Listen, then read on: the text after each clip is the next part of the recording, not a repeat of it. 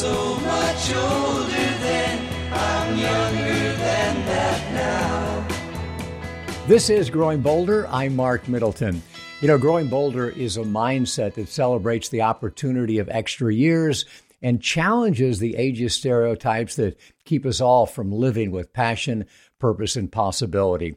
I interviewed Teepa Snow in Ocala, Florida yesterday, and I'll share that interview in a future show.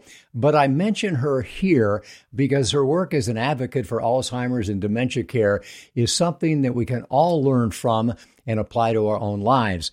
Teepa is a pioneer. Over the past 40 years, she's created a positive approach to dementia care that's now being used by many senior living operators and families worldwide.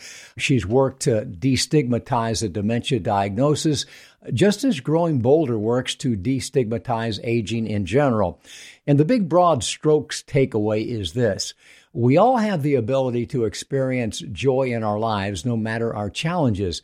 Unfortunately, many of those with dementia are surrounded by people who don't understand how to care for them, people who make them feel guilty for forgetting, afraid of what's next, people who cause them to withdraw and focus on what's been lost instead of focusing on what remains. Our culture does the exact same thing to all of us as we age. It makes us regret each year. It feeds our fears about growing older. It encourages us to withdraw because our time is past. Well, here's a difficult but important mind shift that we all need to make. We need to understand that a moment at 80 or 90 or even 100 can be filled with as much wonder, beauty, and joy as a moment at 20 or 40. Of course, how we spend that moment will change, but its value does not. Our culture wants us to look at life like sand through an hourglass. The less sand that remains on top, the less valuable our lives become. We need to reprogram ourselves to look at the value of age as additive. The longer we live, the more valuable we become. As the wisdom and experience gained from a long life falls to the bottom of the hourglass, our lives can become richer and more rewarding. We have to begin looking at life as coming to us, not leaving us as we grow older. Sure, our time to do certain things, to have certain abilities might have passed or be passing, but our time to enjoy life, to be grateful for each day, to live in the moment, never passes. So let's get with it.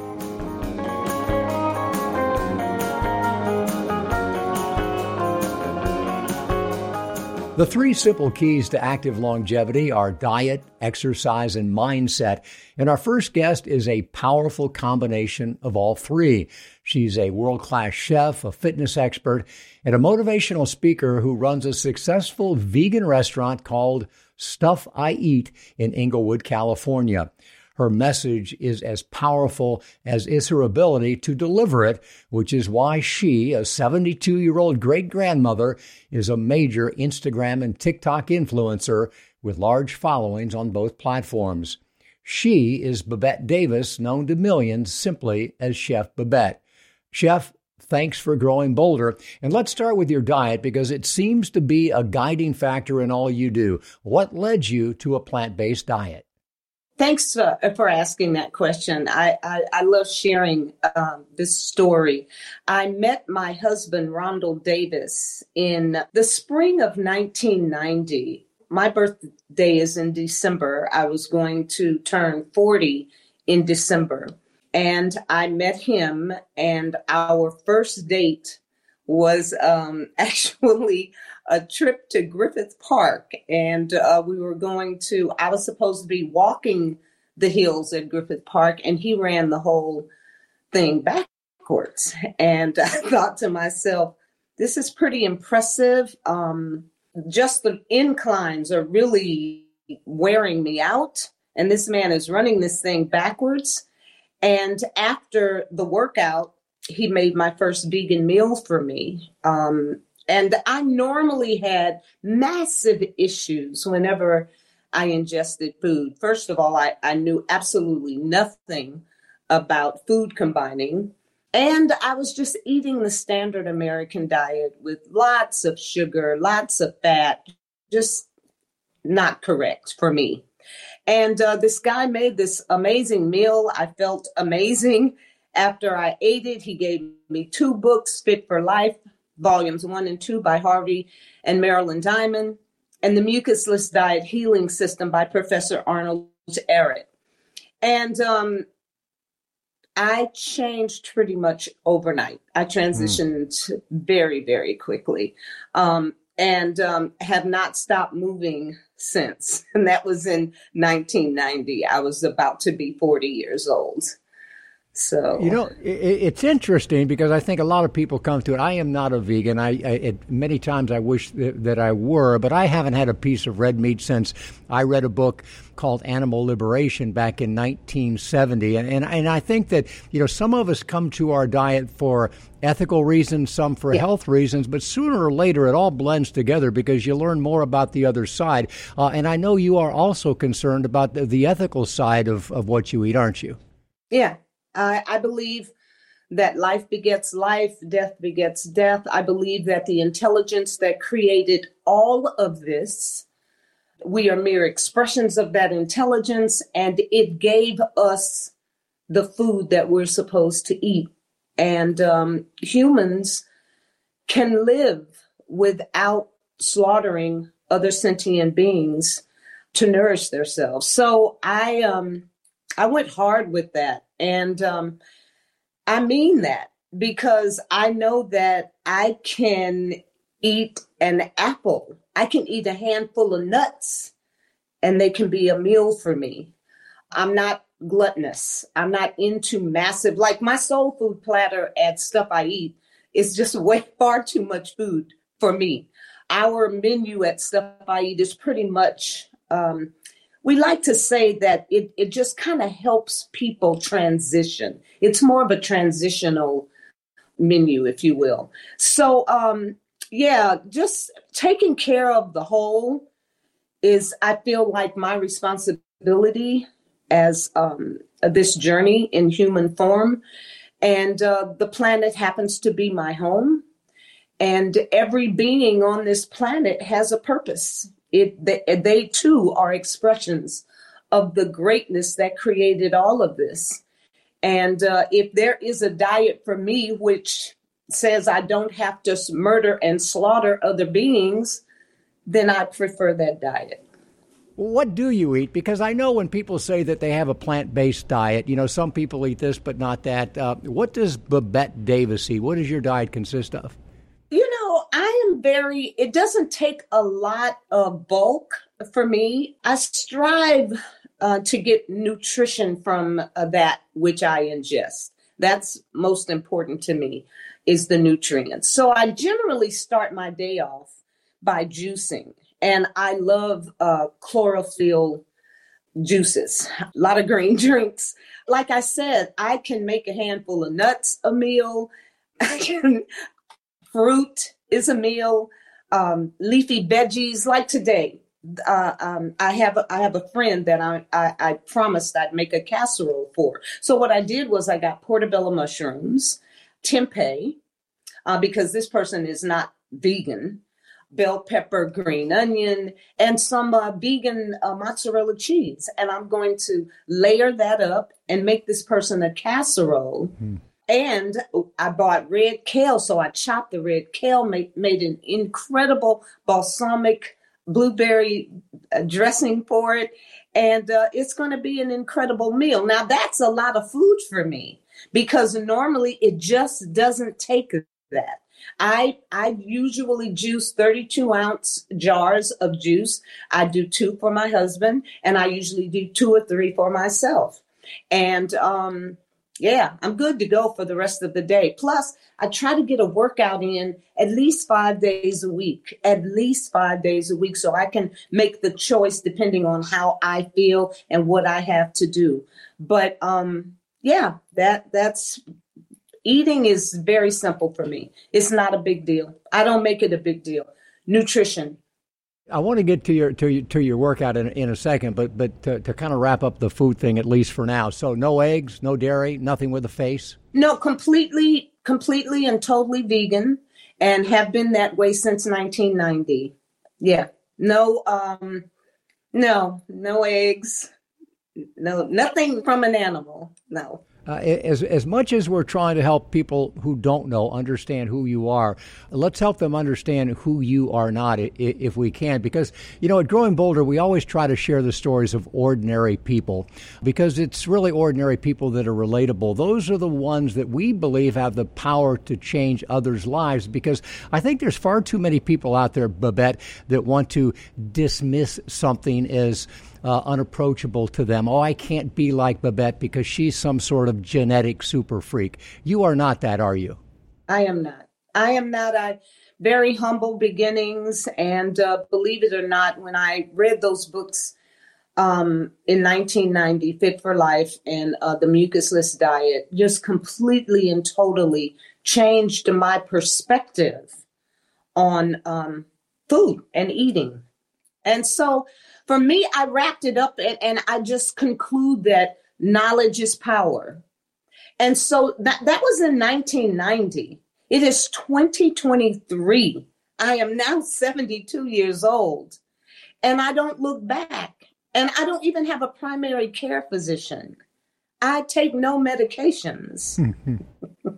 I'm having a good quality of life, which is massively important to me.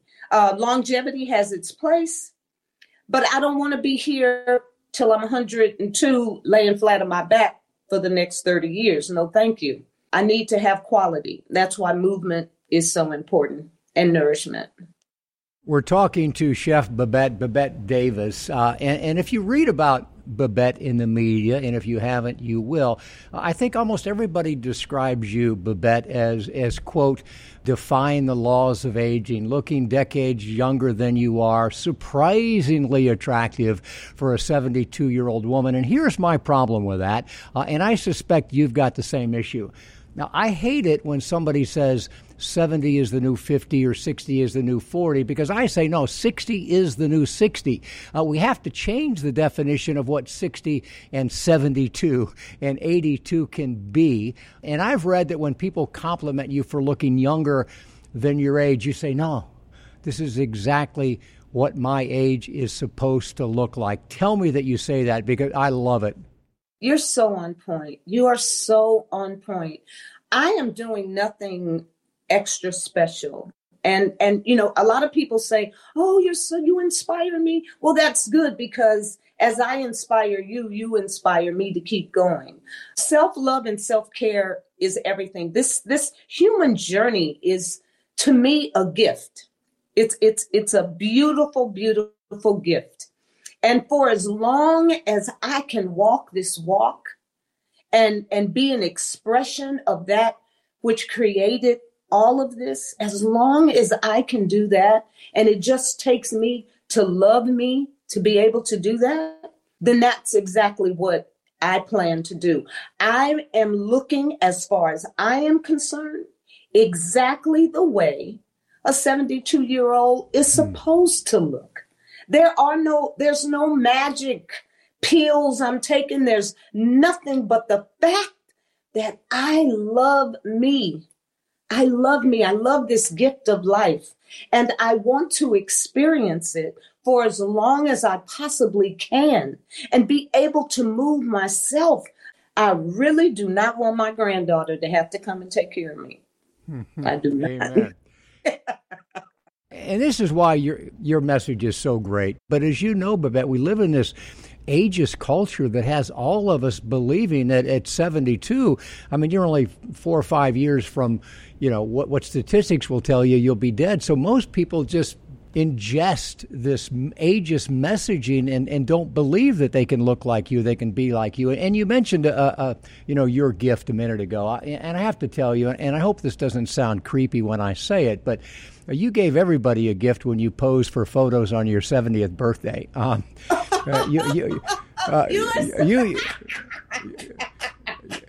You did. Yeah. And folks, she had some professional photos taken. And it wasn't the photographer that made these photos great. It was the subject. But you were in a tankini. I'm not sure what your motivation was, but I do know what the response was. I mean, these photos went viral. Suddenly, it's all anybody was talking about. Yeah, were you surprised? I was surprised, because my granddaughter and my daughter had found a picture of me I don't even know how old I was, but they were like, man, you should do a photo shoot for your 70th birthday. You still look pretty good. You know, you look about as good as you looked back then when you took this picture in the bathing suit. And I didn't want to put a bikini on that year. I was being a little, I don't know if I should go out in a bikini.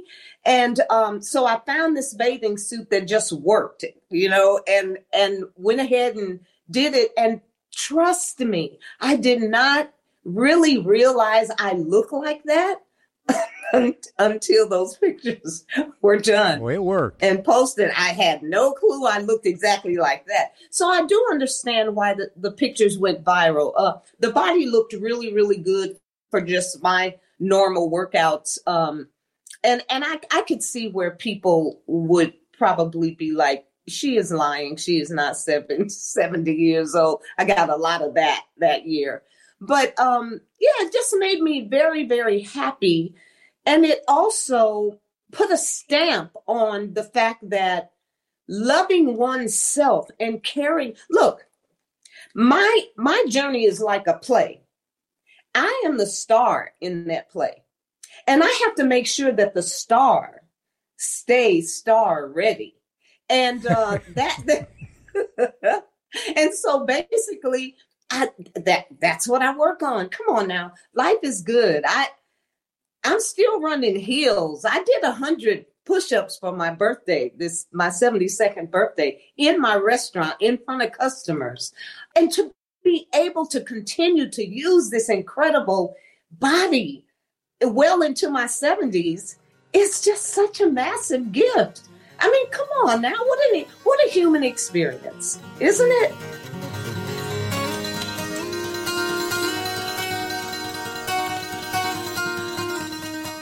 Yes. What an experience from a woman who has been collecting experiences and helping others find the way to become experience collectors themselves. When we return, Chef Babette on her fitness routine and her belief system about aging. And a little later, a 60s rock star still rocking in his 80s, and one of my favorite examples of adaptation and accommodation, an important key to squeezing the most out of our lives. We're also going to talk to some docs who say a new model for primary care is the ultimate win-win for them and, most importantly, for their patients. This is Growing Bolder.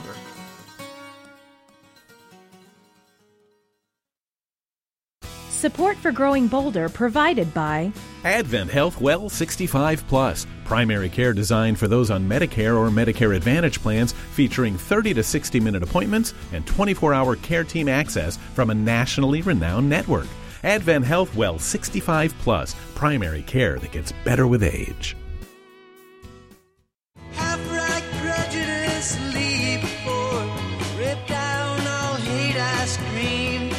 Welcome back to Growing Bolder. I'm Mark Middleton. Let's get back now to our conversation with Chef Babette, the 72-year-old grandmother whose inspirational health journey is helping to change the perception about what it means to act your age. We mentioned that your diet obviously is a big part of your vitality, of your energy, of your message, but there are two other parts at least. There's your fitness routine and there's your belief system, and I'll kind of wrap self-love into your belief system. You've mentioned that. We'll get to more of that in a second, but let's talk about your fitness routine, which I'm guessing is kind of a fitness regime. What do you do? So now I'm working out with Dr. Shabnam Islam, and she's making me stretch more. That is an area where I have fallen very short. And I'd like to say to anyone listening, stretch. It is the key. It is the key to staying youthful. You got to move, you got to bend, you got to stretch. So I'm doing a lot of that now. But I've still got my cardio going. I do the stairs in Santa Monica at least once a week. Any kind of outdoor, like I'll go over to Kennethon Park and I'll run the entire park. I got about an hour run that I do that includes a lot of inclines. I love running hills. It's very important. It forces you to breathe. And then the rest is in Dr. Islam's little gym in her garage.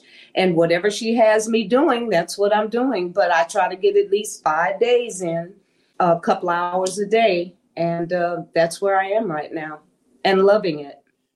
You know, it's interesting that you mentioned flexibility. I read an article years ago that has always stuck with me, and it was written by a physiologist, a kinesiologist who was working with Olympic athletes, and his point was that the strength of a muscle really has nothing to do with the size of the muscle. It has to do with the amount that the muscle can contract. Yes. And that if you want your muscle to contract more, at least in terms of functional strength, which is what we need as we grow older. So you have to lengthen your muscle in order to give it more room to contract. You know, I love that. Do you do yoga? Do you do Tai Chi? Do you do any of that stuff? Yoga is, I just started with yoga. I'm going to tell you the honest to God truth. I really want to be honest with you. When my husband and I, we married in 1992, and I used to sit up and watch this man. He was always on the floor stretching. He's 75 now. He can still put his feet behind his neck. Hmm. And I would always look at him and say, wow, that's a great stretch. But I would never ever do it. And he would be like, you really need to stretch more. And now that I'm 72, he's right. I should have. It's hard, but guess what? Nobody is going to do this for me but me. And so it's got to start somewhere. Like I said on Tamron Hall, may I please be able to get down and tie my shoe at 90 and get back up? I don't want to wear the life alert. I don't want to have to call anybody to come and get me up off the floor. I want to be able to pull myself up. I also believe being able to balance is so important. I test my balance every single day. Every day, I make sure that my balance is good. So I lived with a mother who made her transition at age 93. And my mother just lost everything, double knee replacement. She just had not good mobility, you know, and I watched her. She was sharp until she had the stroke, which we know there's a clog somewhere. Where is she getting the clog from? Where are the clogs? Your arteries clog up.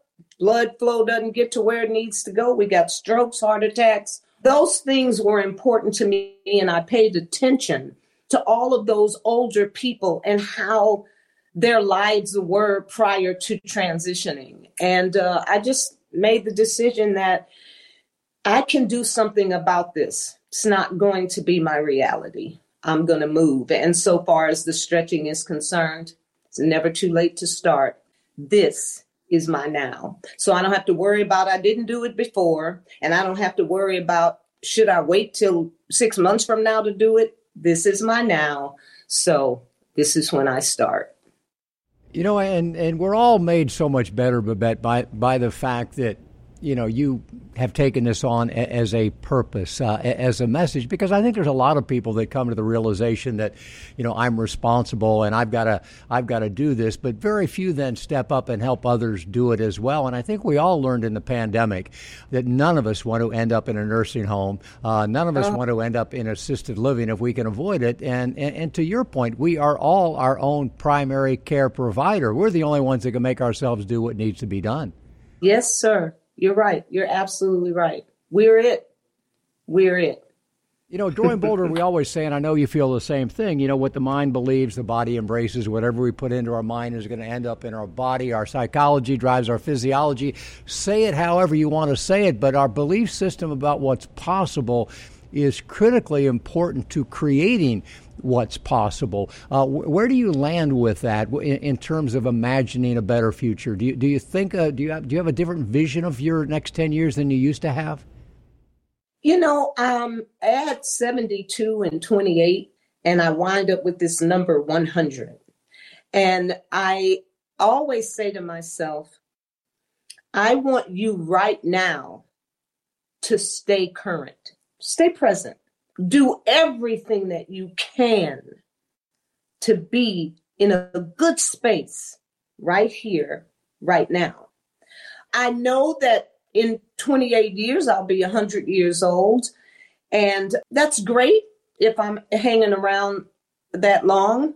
But in the meantime, each and every step of this journey, I am going to make sure that they're good steps. That's on me. That's not on anybody else. It has nothing to do with the next 10 years. None of that. That's right here, right now. I am happy with me.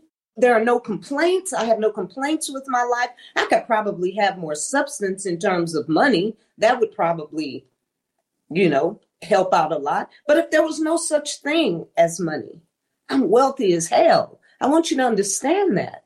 At 72 years old, I am living my best moments right now in terms of knowledge. I understand my thoughts need to be pure, and I should only see for myself what I desire and just keep it positive, keep it fresh, stay away from hanging out in the past and don't move too far in the future. And what you want to get back, please put that out. Put that out and make sure your thoughts are pure because, baby, this experience, you will experience whatever it is you say you desire to experience. You will experience it. And that is true. The preacher. Yes. Babette Davis. Is there a Babette Davis takeaway? Is there something about life in general that you've learned that you'd like for the rest of us to know? You know, I guess basically for me is the fact that I went through a lot on this human journey from the time I was a little girl. I've been through a lot. I've endured a lot, if you will. And I believe the reason my life is so beautiful today is because I embraced love.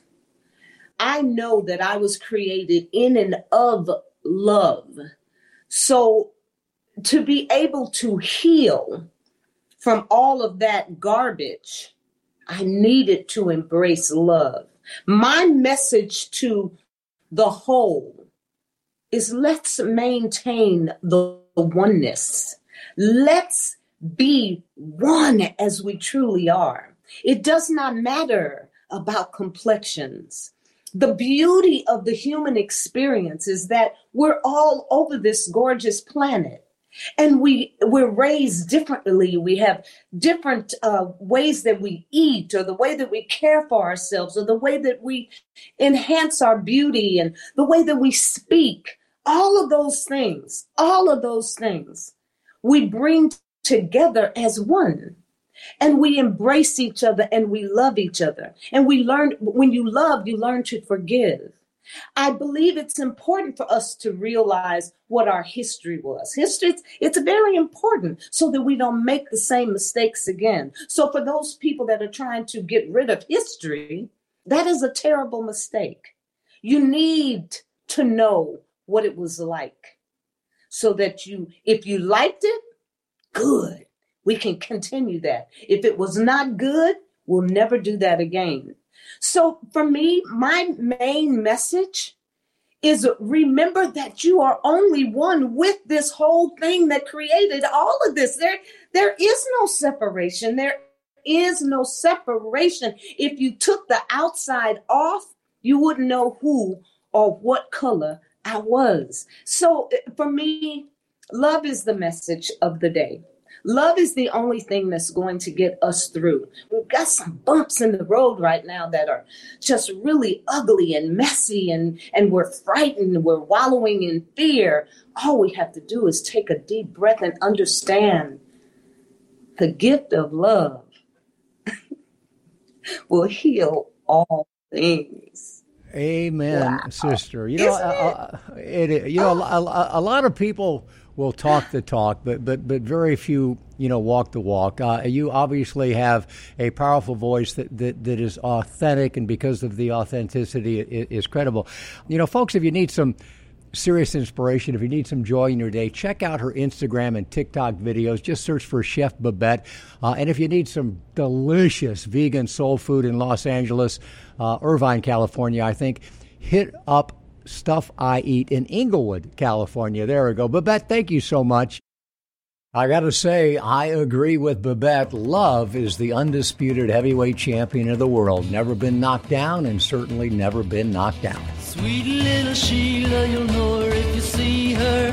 Blue eyes and a ponytail. All right, up next, for a time he was bigger than the Beatles, and today, more than 60 years later, he's making music with no plans to slow down. Sign up for the Growing Boulder Insider newsletter, delivered to your inbox every week. Be the first to see our latest interviews, stories, and tips for making each day count. Sign up today at growingboulder.com. Miss an episode of Growing Boulder Radio? Subscribe to our podcast and get it on your mobile device. Details at growingboulder.com/podcasts.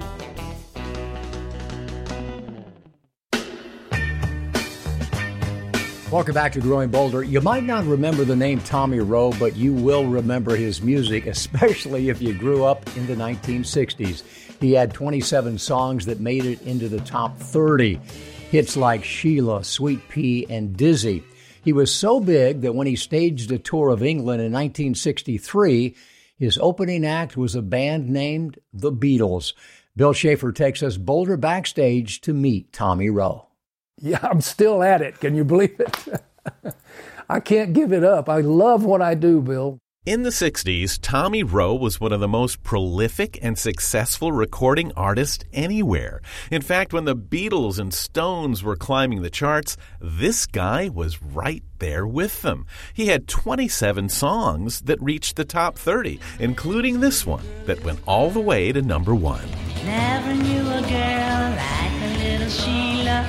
Her name drives me insane. When Sheila hit, he was just 20 years old with next to no experience. But suddenly, he was a star. I was not a professional entertainer. I had a hit record, had a number one record in the country with Sheila, but I'd never performed professionally before, so I was like learning on the job. And the hits just kept coming. And not just in the U.S., Roe was a worldwide hit. In 1963, he was sent to tour England, and you won't believe who opened for him. And there was a featured act called The Beatles. And they were way down at the bottom of the program, you know. That was really an incredible thing. I used to joke with John. I said, you know, John, it's because of our tour you guys are where you are, you know. He said, oh, now wait a minute. Tommy saw how the crowds went wild for the Beatles. He knew his record label would want to sign them, so he personally took their music straight to the boss. And he said, well, give me the record. Let me hear what you got, you know. So I pulled the album out. He put it on the turntable, dropped the needle on the first cut. I think it was Love Me Do. And played a few bars, took the needle up, and said, I tell you what, kid, that's got to be the worst piece of crap I've ever heard in my life. He says, let us be the talent scouts. You are a great artist. Go. We have you a nice room over at the Waldorf Astoria. Go over there and write us some more hits and let us find the talent. But the Beatles appreciated Tommy's efforts and wanted to return the favor. Brian Epstein contacted my manager and asked if I would open the show for their first American concert in Washington, D.C., February 11th, 1964. It was the only time the Beatles ever had an opening act, and it was Tommy Roe. Roe was a major star when he made a decision that shocked everyone. Yeah. I was about to get drafted. You know, we had the draft back then, and that was in the middle of the Vietnam thing. And so to keep from getting drafted, and I would lose 2 years of my career, I decided to join the Army Reserve. And so right after the concert in Washington, D.C. with the Beatles, that spring after that in 64, I went into boot camp. While he was in the reserves, the U.S. was into the British invasion. It could have been the end of Tommy's career. He knew he needed a hit to keep it going, and like his others, he'd have to write it himself. So when I got out of the service, they took me in the studio. We recorded Sweet Pea, released it, and it became a huge hit, put me back in the charts. And I was very fortunate to be able to do that. And I don't think I could have done it without being a writer, without writing my own material. He was up against folk songs, protest songs, psychedelic songs. Yet in 1969, this is what topped the charts. I'm so dizzy, my head is spinning, like a whirlpool, it never ends. Dizzy went to #1 in Canada, England, and America. In fact, it was one of the fastest rising songs in history. And USA Today named it as one of the top 100 tunes in rock. It was enough to make anybody dizzy. Yeah, I was very fortunate. I was around a lot of drugs in the 60s. You know, it was just part of the fabric of the business back then. And I never got into drugs. I wouldn't know what it feels like, and really don't want to know. I had an attitude. I thought I was tough. You'd never see me smile, man. The hood was just too rough, too rough. Drugs didn't get him, but the pressure to keep writing hits and constant life on the road did take its toll. The marriage thing was very difficult. I was married 3 times. My first wife, I have a daughter from my first wife, and we were kind of high school sweethearts. And my second wife, we were married for 9 years. She was from England. And my third wife, who passed away in 2020, Josette, she was from France. And we were married for 42 years, so it took me 3 times to make it work. All in all, it was a storybook career. But it's so hard to talk to you with fellas hanging around you all the time. And it's not over yet, because he never wants to stop. It's just the joy of doing it. I mean, I love doing this. I love making records. I love it working we're in the studio now, in Michael's studio. And it's just an environment I feel comfortable in. And it's a creative environment. It's a very positive environment. Love you, love you, love you, can't you see? Michael is Grammy-nominated producer Michael Franklin, who's known throughout the industry for helping former stars reignite the spark. Are you talking about the first drums? First drums, yeah. Okay. Solar Studio is where legends of rock come to create quality music and turn back the clock while still moving forward. I used to think 30 was really old. I said, if I can make it to 30, that's going to be great, man. And here I am in 80 still doing it. It's pretty incredible. 81's going on the new 80. That's right. That's what I like to say. I'm keeping it positive. Yeah, I turned 81 this year, and like I said, I have a passion for what I do. It's all that I can really do well.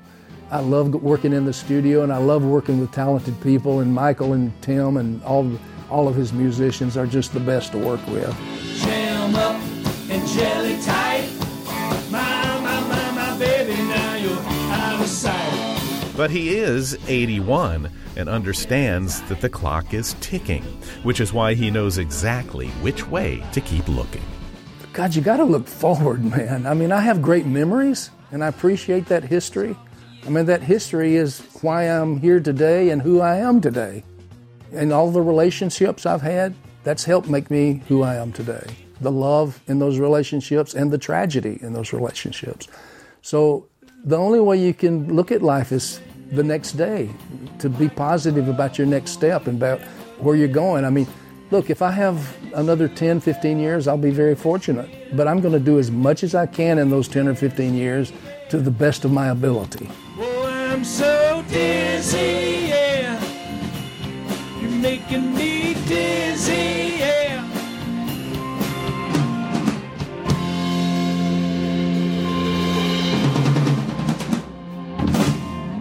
Yeah, man, such a great song. So much fun to play. All right. Tommy Roe is now 81 and still using his passion for music, writing, recording, and performing to connect with others. Did you know that many primary care medical practices book over 30 patients a day for each doctor, who after a 15-minute appointment often just send you across town to see a specialist? Well, that's exactly why Advent Health created Well 65 Plus, primary care practices for those over 65 with longer appointment times and a complete care team all under one roof. The goal is better health outcomes for every patient. One thing that drew me to this patient population is their stories. Dr. Sashi Yoganan from the Well 65 Plus practice in Winter Garden. And their life experiences, and having the time to sit down and really hear and listen to them. And it gives them that satisfaction that they're actually talking to someone who liked to hear that whole life story of theirs. So it gives me that satisfaction, knowing that I'm going to come to work every morning, I'm actually making a difference and treating them, having the time to spend with them and taking care of them the way they're supposed to be taken care of. Altamont Springs physician, Dr. Maria Gonzalez. I really enjoy working with older adults. The experience that they have, what they bring when I speak to them, and there is kind of like a pace that the encounter has with older people that makes it very rewarding. And actually, when they do surveys of doctors in terms of satisfaction, actually geriatricians are a very satisfied group of people. You get to do a lot of good, which is nice. Doctor of Osteopathic Medicine, Paul Tran. The Well 65 program was purposely built so that you have more time to spend with patients. And I really do enjoy that because I think in between taking care of medical illnesses, there's a lot of other things we need to address, as well as what's going on with life, how we structure our visits are either 30 minutes or an hour. And that allows us to really know more about our patients, learn more about our patients, and also allows us time to bond and know each other so that we can take care of each other better. Altamont Springs physician, Dr. Cheryl O. All this time, I'm always frustrated with not having enough time and being rushed, and I feel like I'm not getting everything that I want to do for them. Now I'm given more time, I'm able to do more things, I'm able to give more complete care that I wish I can get, or I hope I can get when I'm that age, So I'm excited about that. Well, 65 plus physicians, nurses, health coaches, and social workers all enjoy working with and taking their time with older adults, something that should be a given. The result, whole person care tailored to each individual. More information at AdventHealthWell65Plus.com.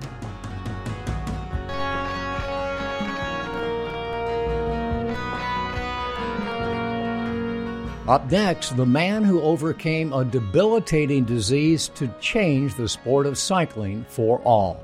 This is Growing Bolder. Stay connected to Growing Boulder for daily doses of hope, inspiration, and possibility. Find us on Facebook, Twitter, and Instagram for our latest stories and motivational pictures. My guard stood hard when abstract threats too noble to neglect. Welcome back. Time now for a Growing Boulder classic. And this one, folks, required a pretty deep dive into the GB Wayback Machine. We interviewed Gordy Shields in 2006 when he was 88. We sought him out when we learned that he was responsible for lobbying the U.S. Cycling Federation to stop glumping all older competitors into a single age group for everyone that was 70 years and older. Gordy thought that older riders should be able to compete against others in their own age group, just like those under 70 were allowed to do. He would go on to set world age group records despite suffering from a debilitating disease that made it impossible for him to walk more than 100 feet. His influence on the cycling community was so profound that he had a bridge in San Diego named after him. Yeah, I was probably the only person in California to have a bridge named after him who wasn't dead. Explain to us your physical condition and why it's a challenge for you and how you've accommodated it. Well, I'm looking forward to when I'm 90 so I can go after the 90-plus national record, I still have 2 years before I do that. He's a tiger. Gordy is a tiger. He wants the 90-plus record. Let's go back, though, to what Mark asked you. What is wrong with your back? Well, I have what's known as spinal canal stenosis. It's a deterioration of the discs in the lower fourth and fifth lumbar. And I've had it probably, around 15, 20 years. And it's just that I can't do anything much about it, but it's the thing that makes me bend over, which is actually ideal for racing bicycles. But I can't walk more than, 100 feet before my legs say no more. But it, as I say, it's ideal for racing bicycles. Isn't that Mark? This is probably a guy, if you were like at the mall, you'd see him like struggle to walk by and you'd think, oh, look at that, you know, decrepit old guy. This guy hops on a bicycle and he sets records. And starts kicking booty. Man. Do you get that a lot, Gordy? No, not really. I ride a lot with younger people than I am. And there aren't many older that are riding. No, the old idea is, of course, if you can't outride them, well, you outlive them. And I've been working on that one. Were you riding before you began to experience the problems with your back, or did you do that because that's something you could do? Well, I started when I was about 50 to ride bicycling. I had been a tennis nut. But I got bursitis, so I couldn't play tennis anymore. So I looked around for something that would allow me to do what I wanted to, which was be competitive. And I found that racing bicycles is the ideal way to go. How far do you go? I mean, I know there's a lot of different distances. What's the optimum for you? Well, I ride anywhere from 20 to 100 miles, depending on what the... What it is, well, we've got a century coming up in Palm Springs next week. In other words, a 100-mile ride. Right. That's not a race, though. It's just a ride. You know, we talk a lot about ageism here. Mark is a big advocate to stamp that out. And you've experienced this a lot in what you do, because I know you like to race. You want to enter whatever you can near you. But for the most part, the highest age category is like 70 and over. And when you're 88, that's not really fair, is it? Well, for the first time that I can remember, the USCF has said next year in the Nationals, all age groups will be by 5-year increments in all venues. So, Gordy, why don't you tell us a little bit about who might be partially responsible for that change? This has been one of your causes for a long time. It's the guy who's got a bridge named after him, I'm guessing. We've been working on this one forever since I can remember belonging to USCF. And... several other people, definitely besides myself, particularly Bonnie Gabriel here in San Diego, really pressured them. And finally, they came around to realizing that there are older bicyclists, and we just don't go away. I mean, we keep racing. We want to race, but you can't compete with 60-year-olds. You can race with them, but you can't compete with them. Boy, Gordon, you obviously are so engaged in life at so many different levels, competitively, politically. You still like to get up in the morning, don't you? Sure, love to. Why not? Life is a challenge and a good one. You know, one of the questions I would normally ask is if you ride 20 to 100 miles, I mean, you're trained and you're riding every day. I was going to ask you, what does your wife think of this? But not only should I not ask you that, she actually likes to ride with you. Well, on Sundays, that's her day, and she decides where we want to go and how long it's going to take. And how long have you two been married? 62 years. Oh, my God. Great cook. 62 years. Congratulations. That is really exciting, and I'm guessing riding together has helped keep you together, hasn't it? Yeah, she's not a bicycle nut like I am, definitely, but she supports me, and that's a really an important thing. And as I say, she's a great cook, and boy, that helps. We'll be over for dinner, Gord. But you know what? When we talk to people like Gordy, the people that do these amazing things, they don't think about it. They didn't sit down and plan for it. It just comes naturally to them, and I think that's the lesson. Is, you know, you just got to get out there and do it. If you've got to convince yourself to do it, maybe you're not going to get it done. Well, it's a discipline. In other words, I consider that riding my bicycle and exercising my mind and my body is a discipline, just like eating and sleeping. And I guess also, Gordy, it isn't unless somebody asks you how old you are that you sit down and go, holy cow, when did that happen? The years go by fast, I'll tell you. They really do. Do you think about your age, Gordy, when someone asks you your age? Are you hesitant to say what it is? Are you proud to say what it is? Is it not an issue for you? How do you respond to that question? It's just not an issue. And when any of the people ask me a lot of times, a newcomer to the club will say, well, Gordy, how old are you? And I'll say, I'm 88. And that's it. And everybody accepts it. And they don't give me any particular leads, believe me, because I'm 88. They go after me just the same. Yeah, they know you'll run them down and kick their butts if you can. Well, I'll try. They know that. Well, I'll try. And therein lies the moral of the Gordy Shields story. Life is all about the trying. Passion fuels the life force, and an important key to continuing to enjoy your passions is to adapt to your challenges, to accommodate your limitations, and like Gordy Shields, to always keep trying. When Gordy was 93, he set his final national and world cycling records. He died at the age of 95 in 2013, and he would tell anyone the greatest years of his life were from his 70s to his 90s, despite his many health challenges. The 11th annual Gordy Shields Memorial Ride will take place in San Diego in May of this year. As always, it's a 35-mile fun ride at a conversational pace on the Bayshore Bikeway and over the Gordy Shields Bridge. Until next time, keep growing bolder. The Growing Boulder Radio Show is a production of Growing Boulder, LLC, all rights reserved. This program was recorded at Growing Boulder Studios in Orlando and is available as a weekly podcast on NPR One, iTunes, Spotify, Stitcher, and TuneIn. It is written and produced by Jill Middleton, Mark Middleton, and Bill Schaefer. Technical director is Jason Morrow. Production manager is Michael Nannis. Chief audio engineer is Mac Dula. And our most important team member, you.